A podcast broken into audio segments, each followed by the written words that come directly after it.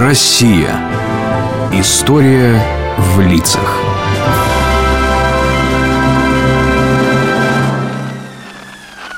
Ну, метель.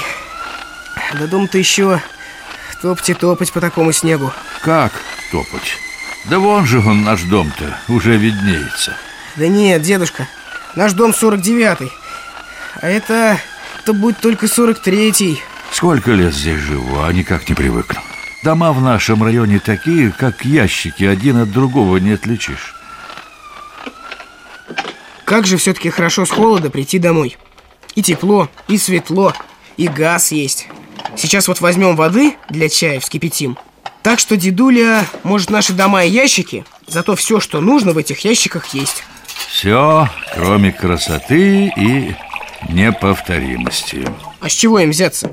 Дома же не художники придумывают а инженеры.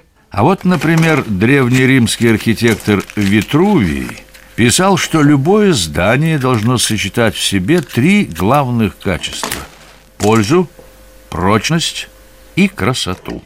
А чтобы создать красоту, мало быть инженером. Нужно быть и художником, так ведь? Все верно. Просто в Древнем Риме людей жило меньше, чем сегодня в Москве. И домов было меньше. Конечно, они каждый домик с любовью строили. А у нас этих домов тысячи. На каждой фантазии не хватит. Вот и делают одинаковые. А я еще застал живым и даже видел своими глазами человека, для которого красота и неповторимость в архитектуре была превыше всего. И каждый раз создавал новое, необычное. Его не понимали, над ним смеялись, его проекты отвергали, но он оставался верен себе до конца, и время доказало его правоту. 50-е годы прошлого века. Начало учебного года в Московском инженерно-строительном институте. Пожилой профессор знакомится со студентами не совсем обычно. Он пишет на доске их фамилии, а затем просит каждого поставить рядом со своей фамилией подпись. А нельзя ли узнать у глубоко уважаемого профессора, для чего это было нужно? Вот именно! Да, вот интересно узнать. А зачем это вам? Для начала представлюсь. Константин Степанович Мельников, архитектор. Давайте посмотрим на доску. Ваши фамилии, написанные одним почерком, сливаются друг с другом и мало о чем говорят. Незнакомец прочтет их и не сможет сказать о вас почти ничего. А теперь взгляните на ваши автографы. Какие они разные. У одного это несколько коротких штрихов, у другого причудливый зигзаг с энергичным завитком на конце, у третьего подпись напоминает мягкую волну и так далее. Именно так, с такой огромной разницей, как ваши подписи, извольте составлять и ваши архитектурные проекты. Погоня за оригинальностью. Да. Вчерашний день. Выскочек не должно быть как среди людей, так и среди домов. Вот главные законы архитектуры на сегодня. Нет, и не может быть иных законов, кроме законов красоты. Простите, но это мысли безнадежного идеалиста. А расскажите нам, профессор, откуда у вас такие представления об архитектуре? Ведь вы когда-то тоже были студентом. Был и довольно долго. 12 лет. Ничего себе! А как это так? В 1905 году 15-летний мальчишка я поступил в Московское училище живописи, ваяния и зодчества. Пять лет изучал общие дисциплины – математику, историю, естествознание. Разумеется, каждый день по несколько часов уделял живописи и рисунку. Затем на протяжении четырех лет занимался исключительно живописью. Последние три года учебы, а за ними и всю жизнь я посвятил архитектуре. Ну, я так и думал. А вы больше художник, чем архитектор. Да-да-да. Не понимаю, какая между ними разница. Ваше замечание напомнило мне о первом сооружении, построенном по моему проекту. Было это почти 30 лет назад. В Москве проходила большая сельскохозяйственная и промышленная выставка. я получил заказ придумать скромный деревянный павильончик. А рядом строились тяжеловесные кирпичные павильоны, посвященные машиностроению, металлургии, сельскому хозяйству. А мой павильон назывался просто «Махорка» и был, как вы понимаете, посвящен табаку. Фантазию мою это не смутило, а вот мой павильон, кажется, сильно смутил заказчика. Так, и что это за нахальство? За неслыханная наглость. Я заказывал вытянутый одноэтажный павильон. И что же я в итоге вижу? Какой-то замок, наполовину летящий в воздухе. Крыши задрались в небо. Сбоку торчит какая-то стеклянная башенка, винтовая лестница, от одного вида которой кружится голова. Что за глупое художество? Нет, нас засмеют. Нет, нет и нет. Я поручу сейчас же разобрать это безобразие и лишить этого выскочку вознаграждения. Здравствуйте, здравствуйте. От души поздравляю вас с большим успехом. Здрасте, здрасте, коллега. С каким таким успехом? Как, вы еще не знаете? Вот, прочтите. Свежие газеты, заметка на первой полосе. Среди всех сооружений выставки выгодно выделяется павильон Махорки архитектора Мельникова. Так-так, любопытно, любопытно. Безусловно, это наиболее свежая и оригинальная мысль, вполне органически воплощенная в дереве. ну что ж, я, собственно, и не сомневался. Талантливый человек этот Мельников, что и говорить, не павильон, а замок, не правда ли? Буквально летит в воздухе. Крыши уходят в небо. А это башенка из стекла. А, да-да-да. А винтовая лестница. Настоящий художник. Все сделал, как мы велели. Да-да. Дедушка, а ты говорил, что Мельникова не понимали. Махорку-то видишь, как похвалили?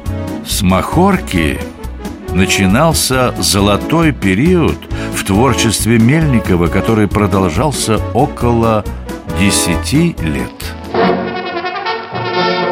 Следующей победой нашего архитектора стал павильон СССР на международной выставке декоративных и промышленных искусств в Париже. Да, господа студенты, задача была тут посерьезнее махорки. Павильон должен был показать Европе, что наша страна сильна, богата талантами и ни в чем не отстает от самых развитых европейских государств.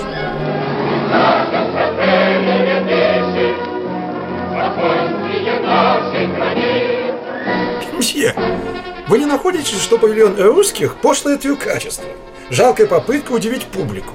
Ну что это, скажите на милость, за стеклянная коробка? А по-моему, это единственное, на что здесь стоит смотреть. Этот павильон построили менее чем за месяц, на него потраченные гроши по сравнению с другими. Материалы простые, дерево, стекло. Но он завораживает меня, как плывущий корабль. Взгляните, недаром Мельников поставил рядом с ним мачту с гербом. Павильон невелик, но видится огромным. О, я вижу, мсье разбирается в вопросах зодчества не хуже самого Ле Корбюзье, нашего маэстро архитектуры. Я и есть Ле Корбюзье. О, мсье. Успех во Франции не прошел бесследно. Он дал Мельникову право творить на родине и уже не павильоны, а большие величественные здания. Однажды ему дали задание спроектировать и разместить торговые ряды на Новосухаревском рынке в Москве. Какое уж тут, казалось бы, искусство, правда? Но и здесь Мельников остался верен законам красоты. Ну и что, что рынок? Ну и что, что мясные туши, запах рыбы, безостановочный гомон торговли, иногда грубая ругань. Свою планировку торговых рядов он называл оркестром из танцующих гармоний, морем архитектурной живописи. Вот таким морем становилась каждая его новая работа. Это действительно был золотой период моей жизни, друзья. Писатель счастлив, когда печатают его книги. Архитектор, когда строит его дома. В то время мои мечты воплощались одна за другой. Я и подумать не мог, что это когда-нибудь докончится. Этот Мельников все никак не бросит свои европейские замашки. Там, конечно, его боготворили за новизну, но здесь... К чему эти выкрутасы, эти архитектурные кривлянья? У него нет своего стиля, каждый его новый дом не похож на предыдущий. Каждый проект у него как первый в жизни. Так может, в этом и есть его стиль? Не смешите меня. Над клубами, построенными по его проектам, смеется вся Москва и ее окрестности. Их называют как угодно, но не клубами.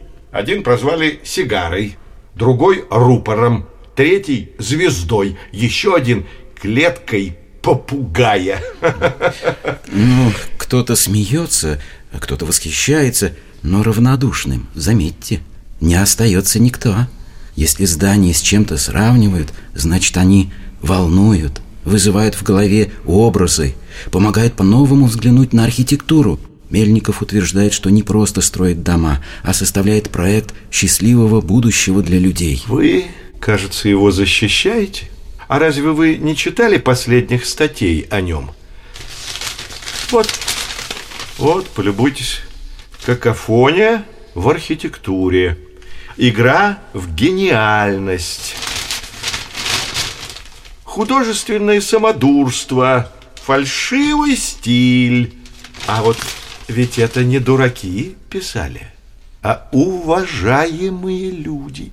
Или вы другого мнения? Нет, нет, нет, что вы, что вы. Разве я спорю? Да-да, действительно, крайне фальшивый стиль. Золотой период прошел. Новые проекты вязли в пыли. О моих работах писали разве что как о примерах дурного вкуса. Но одну из главных наград я успел вручить себе сам. Она будет со мной до конца моих дней.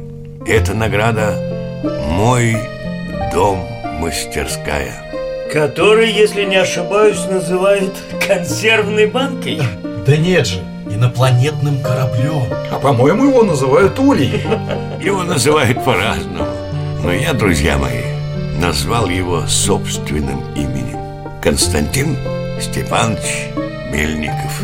Дед, а этот дом еще существует?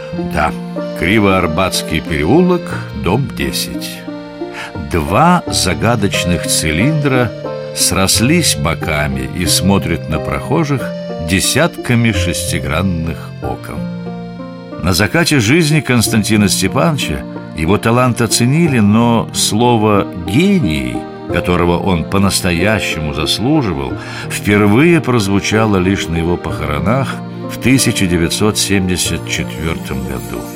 А в 1990 год, когда исполнилось сто лет со дня его рождения, Организация Объединенных Наций по вопросам образования, науки и культуры ЮНЕСКО объявила годом Мельникова. Мельников рассказал о своей судьбе в книге, которая называется архитектура моей жизни. Одно ее название может сказать о многом. В каком бы доме ты ни жил, Алеша, ты остаешься архитектором самого главного здания своей жизни. И у тебя есть все для того, чтобы сделать это здание прекрасным. Главное – оставаться верным себе.